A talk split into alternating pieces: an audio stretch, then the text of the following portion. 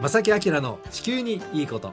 皆さんこんにちは正木明です。小木野恵美子です。今日は1月17日になります。午後1時を回りました。皆さんいかがお過ごしでしょうか？今日は普段とは違う過ごし方をされている方も多いと思います。そうですよね。はい、えー、震災から27年はい。経ちました。立ちましたね。まあ僕はこの日を実はテレビスタジオの中で、えー、体験したあの被災したというかね。ね前にもお聞きしたんですが、はい。すごくもう現場にいらっしゃった、うん。荻野さんはどちらにいらっしゃったんですか？私は自宅にいました。宝塚なんですけど、うん。はい。渦中にいたと言っても過言ではなくて、ん。はい体験をはいいたしました。そうですね。あの、幸い僕のねあの身内はあの大きな被害がねそれをなかったのが幸いしたんですけれども、そうですかただこのラジオ関西もかなり大きな被害が出てしまってね大変でした、うん。まあそれからもう27年。ねさあ皆さん復興はもう完璧になったでしょうか、えいや思い思いにいろんなね、うん。もうまだまだあの本当私も結構兵庫の方かとかあの高取の方もね行くことが最近多いんですけれども、うん。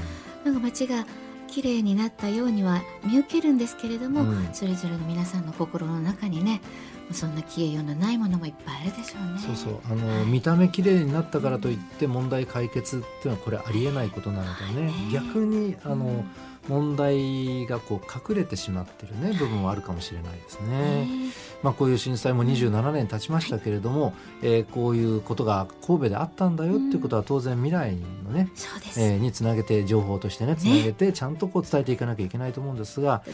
今日のこの番組はですね、まあ、はいこの番組はね、あの気候変動など地球環境についての話をお届けしていますがこの気候変動問題もやっぱりこう未来を担う子どもたちにも伝えていかなきゃいけない今日はねそのあたりのお話をしたいと思います。この番組は公益財団法人兵庫環境創造協会の提供でお送りします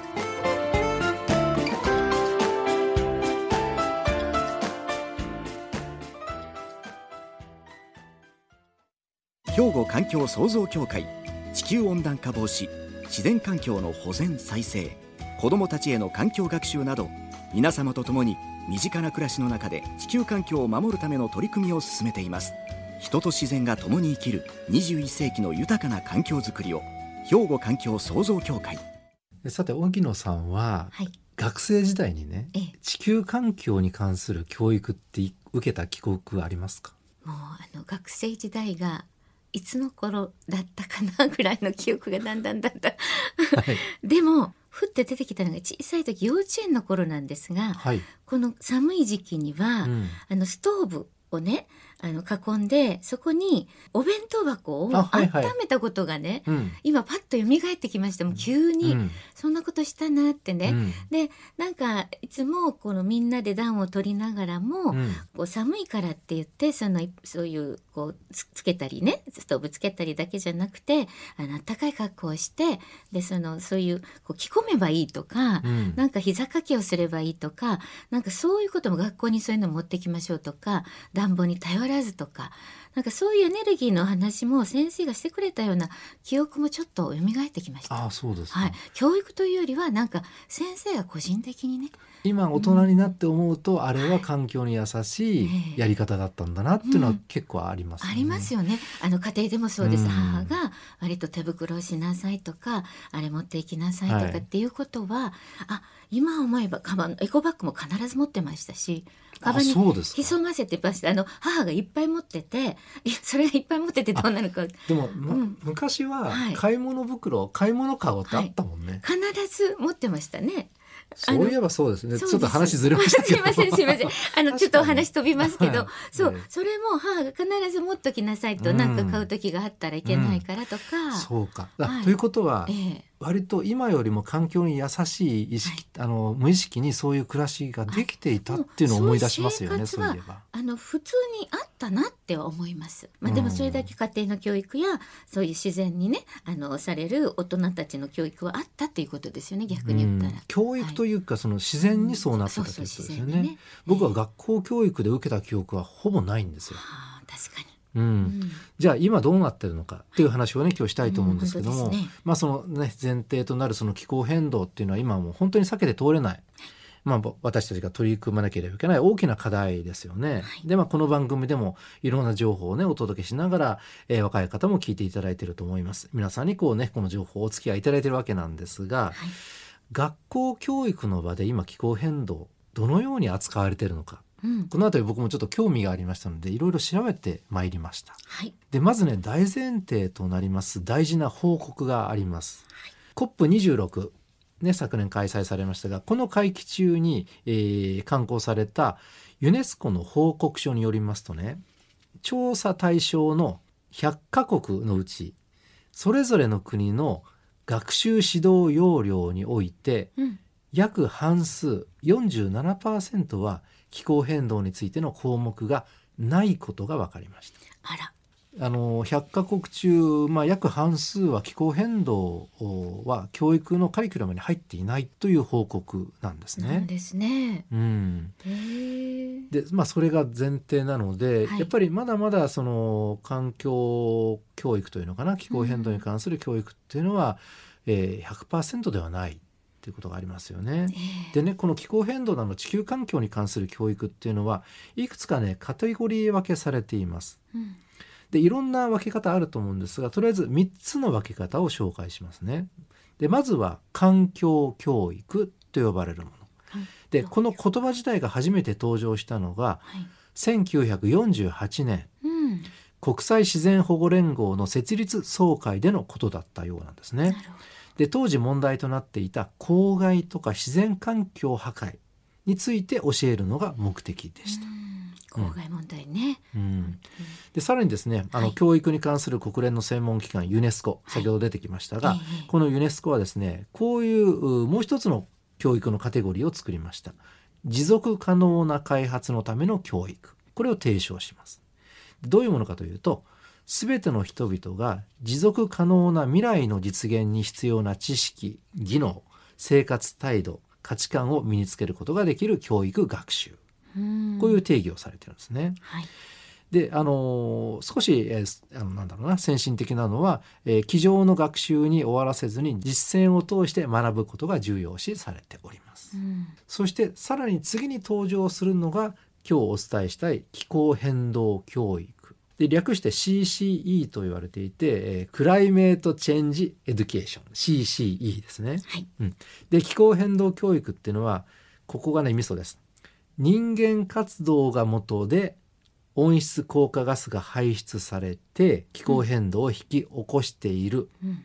このことを事実として踏まえて展開されます。なるほど。これが気候変動教育、で気候変動の原因と影響を理解するのはもちろんで学習者は現在明らかになっている科学的証拠などの情報をもとに、えー反対意見にも耳を傾けながら自分で検討判断し結論そして何ができるかを導き出していく。これが気候変動教育。大切でありかつなんか難しいけれどもすごい教育ですね。うん、あのーもちろんこれはいろんな実践とかね、あのー外に出ていろいろあの学ぶそういうのも含まれています。うんで小学校から高校生まで教えることが可能で自然と自分との関わりから始まってえ気候変動の事実貧困など社会への影響食糧危機気候変動に対して現在行われている政策や対策それからさらに言って気候変動が元で脅かされている子どもの権利、うん。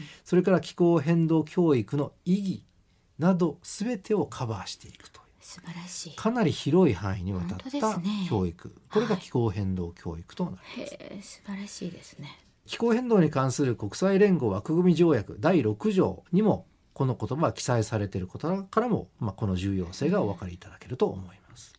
はい今ですから一番こう最先端の、えー学校教育気候変動に関する学校教育がこの気候変動教育 CCE と呼ばれるものと言われています。なるほど。で、まあ、これ日本もねあええの取り入れなければいけないと、まあ、あるところでは取り入れられている学校もあるかもしれませんけどもねでもねやっぱり進んでるのは海外なんですね残念ながらね。そうですか。でも日本もなんかねあのこの番組をするようになってから、うん。まあ本当にいろんな教育機関とか、まあ、高校とかね中学生でもそうですけれどもよく知ってるな取り入れてるななんて思いながら感心したりしてますけれど、うん、あのそういう若い人たちも増えてきてるのはもちろん事実です。すよね。この番組でもゲストでね、来ていただいていますけどね。はいただやっぱり普段の例えば国語算数理科社会とか、この並びでの気候変動教育っていうのはまだまだ定着してないように思いますけどね、確かに。まあ、詳しくは後半またお届けしましょう。でその後半はですねさらに海外に関する情報ドイツを例に挙げて少しね、えーお話ししたいと思います。ここで一曲お届けします。エド・シーランでビジッティング・アワーズえーさて今日はですね教育の現場での気候変動の扱いについて皆さんと共に考えていますが日本ではねあの学校教育の現場ではその扱いについて、まあ、既存のカリキュラムで手一杯だとかねそうでしょうね。それから環境に関する教育をするにあたっての研修制度もなかなかね実は充実してないんですっていう声が先生方から上がっていて一部の新聞記事になったりしております。ねえなかなか本当大変なことだと思います。あの気候変動教育については特に幼児期が大きな鍵になるということがユネスコの報告書でも何度も主張されてきてるんだそうです。ねえうん、でもね残念ながら日本ではまだその重要性の認識がちょっと低いかなと。ううんん幼児期の子どもたちにどのように教えていくのかこれは確かに難しいと思います。あのーうん。番組の一番初めにね荻野さんお話しされたそのちっちゃい頃お弁当箱お弁当をね、あのストーブで温めたよって。これやっぱり環境に優しい一つの取り組みだったり、うん。今思えばねね。えするじゃないですか。でそういうのを地道に続けていくことっていうのはすごく大事なまあ今ストーブ自体なくなってますけどね。本当に。昔の話ですが、昔のはい。話ですが、光景がね出てきましたね。うんそうですね。ええ。で実はね、えー海外ドイツではええ。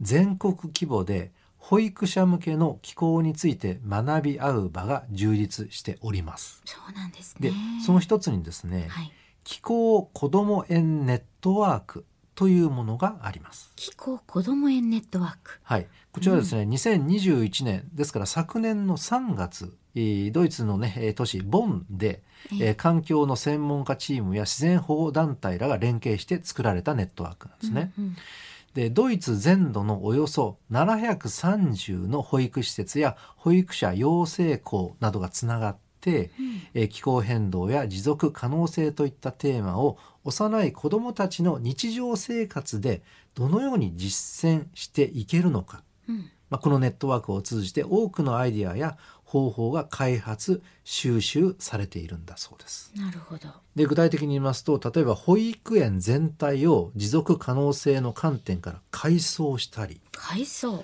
電気や水などの資源を使う時や食事のメニューや食料調達の際に地球環境に配慮したりするなど、まあ、具体的な取り組みが、えー進められているそういう園が増えているんだそうですね。ええすごいです。実はですね園が実践されてきたこういうアイデアっていうのはこれがねちょっと本当かと思うんですが、子どもたち自身から生まれたものが多いんだそうです。あ園児ですよね。うん、もうち本当にちっちゃいねちっちゃい子たち。子供たちからの、うん、はい。これこうしようよみたいな、うんうんえーそういう子どもたちの意見から生まれたものが多いまあ素敵。だそうです。へえ、うんまあ、子どもたちが自分たちで何かができるという体験をすることの、まあ、重要性ももちろんね主張されています。まあ日本ではなかなか実現するにはハードルがちょっと高そうですよね。まあちっちゃい子たちが自分で考えてね、うんそういうそのアイディアをあの、まあ、提案するというか。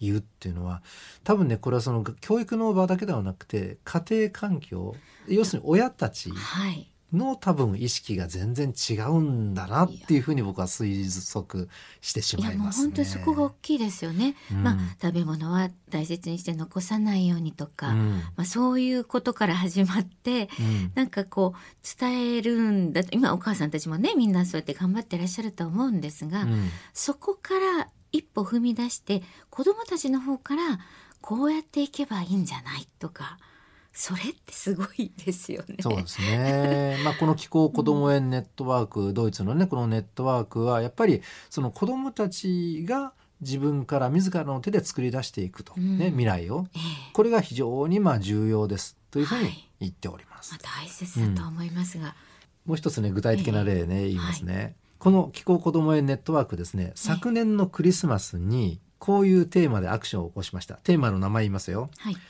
お菓子の代わりにクリスマスの奇跡を、えーサブタイトルとして持続可能なクリスマスシーズン。こういうタイトルで あのアクションを起こした。だそうです。お菓子の代わりにクリスマスの奇跡を。でどういうことかと言いますと具体的に言いますね、はい。昨年の11月27日から12月24日クリスマスイブまでを気候アクション週間としてえ、クリスマスに向けた持続可能な取り組みを各園に呼びかけました。なるほど。でねこれも日本にお住まいの方はまず知らないと思うんですがこのね11月27日このアクション週間スタートの日ええ。この日はですね世界60カ国以上で広がっている何も買わない日 Buy Nothing Day なんですって。すごい。でこの日をスタートの日としたと。なるほど、なるほど。でこの日があること自体、日本ではまあ報道はされないし。いやーもうこんなんちょっとあのあちこちのお店の方は聞かないでって 言いたくなるようなこ今大事な時なのに。そういう発想になるのかな。きっとね。それ言わないででそんなも日なんて。お母さんたちにとったらっていうかうん。私もね思いましたけどすごく素敵と思いましたけど反面そういうこともね今うん。あのいろんなお店の方の顔が浮かびました。ただでもね ええ。これって、あの僕がネットとかでいろんな調べ方をして日本に情報届いてるっていうことはドイツをはじめ世界60カ国以上はこれ普通のこととして一般に呼びかけてみんな知ってるわけですよ。うんこれが意識の違いですよね大きいですよね。大きいですうんね。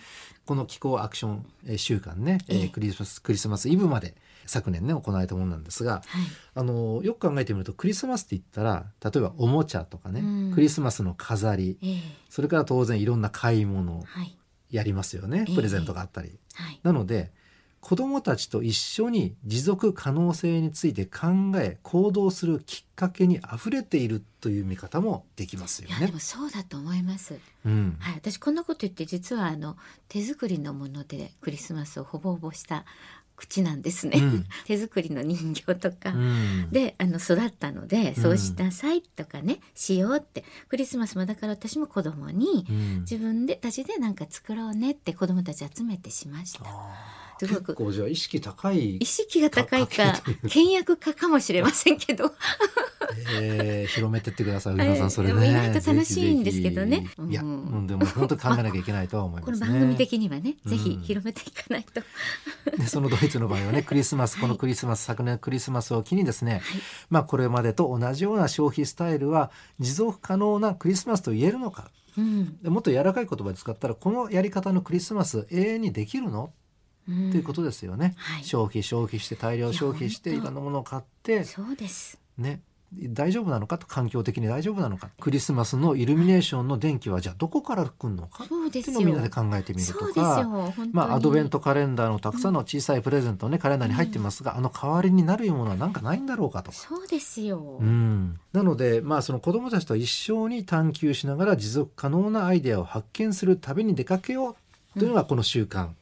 なんだそうですね、ドイツでの取り組み。すごいですね。うん、昨年のクリスマスはそのドイツのね多くの保育園はねいろいろこう頭を使って楽しくだと思うんですが、あのね、そういうふうにクリスマス過ごされたんだと思いますけどさあこのねえードイツの例今日ねご紹介しましたがじゃあ日本は何をまだできてなくて、うん。何をやるべきなのか、はい。まあ、いろいろ参考になる部分あると思うんですね。ねえ。うん、あのそろそろなんだろうな消費をたくさんしてあの、何にも考えることなく、ね、ぼーっと生きてんじゃねえよじゃないですけれども 誰かに怒られそうな。はい。あのちょっと頭を働かせて、うんあの未来を予測してというのかな未来を想像して行動しなければいけない時期にはもう入ってるかなという気がしますよね。いやでも本当にそうかもしれないですうんねちょ。っと話がどんどん広がっていきましたが今日はですね、環境に関する教育のお話をしました。兵庫環境創造協会地球温暖化防止自然環境の保全再生子どもたちへの環境学習など皆様と共に身近な暮らしの中で地球環境を守るための取り組みを進めています人と自然が共に生きる21世紀の豊かな環境づくりを兵庫環境創造協会。えさてここで番組にいただいたね、えーお便り今日もたくさんいただきましそうなたんです。せっかくいただきましたのでね、はい。ご紹介したいと思います、ありがとうございます。ありがとうございます。はい。あのですね、まさきさん、もうちょっと前になりますけれども、あの高校生の皆さん出ていただきましたよね。はい。ね、リスナーの皆さんも覚えていらっしゃると思います。ね、昨年に出ていただいた高校生の皆さんに向けた、なんと尼崎北高校担任岩橋あ先生。お世話になりましたありおがとうございます世話になりました。ありがとうございます。根本さんとちゃんとねあの時出てくださった根本さん向けにメッセージが来てました。そうか、はいあの時出演された方向け。根本さん覚えてますはい、ね、きっとね今もあの関係者の皆さんご本人聞いていただいてるかもしれません。うん。環境活動に向けて素敵な話を聞かせてもらいました。学校生活も頑張りながら素晴らしい活動をしていますね。これからも頑張ってくださいと。本当なんか優しいメッセージをね。はいちょっと今更ながらのご報告なんですけれどもあの素敵なメッセージいただきました。ありがとうございます。ね。こういう先生がね、ええ。どんどん多くなって。そう本当にね。ね、学校全体がこういう環境意識を高めていただくというのはこれは絶対次の世代につながっていく動きなのでね。今日の番の内容にちょっとリンクしてますが、はい。こういう先生がねどんどんどんどん応援してあげて子どもたちがこうね、うん。やる気になっていくっていうのが大切ですからね。すね。はい素敵ですね、まあ、他にもたくさんメッセージいただきました。こんな風に皆さんもう本当にこうあのご紹介するのがねちょっと時期がずれたりとかね季節がずれたりする場合もあるかもしれませんがあのぜひともたくさんいただいてあのメッセージ読ませていただきたいと思います。よろしくお願いいたします。はい、お願いします。おはがき、お便りの場合は、郵便番号650-8580、ラジオ関西、正木明の地球にいいこと、ファックスでは078-361-0005、メールでは、まさきアットマーク、jocr.jp、こちらでえーお待ちしていますので、どしどしお寄せください。はい、お待ちしております。えということで、正木明の地球にいいことは今日はこの辺でお別れしたいと思います。ご案内は正木明と、小木野恵美子でした。それではまた来週。さようなら。この番組は公益財団法人兵庫環境創造協会の提供でお送りしました。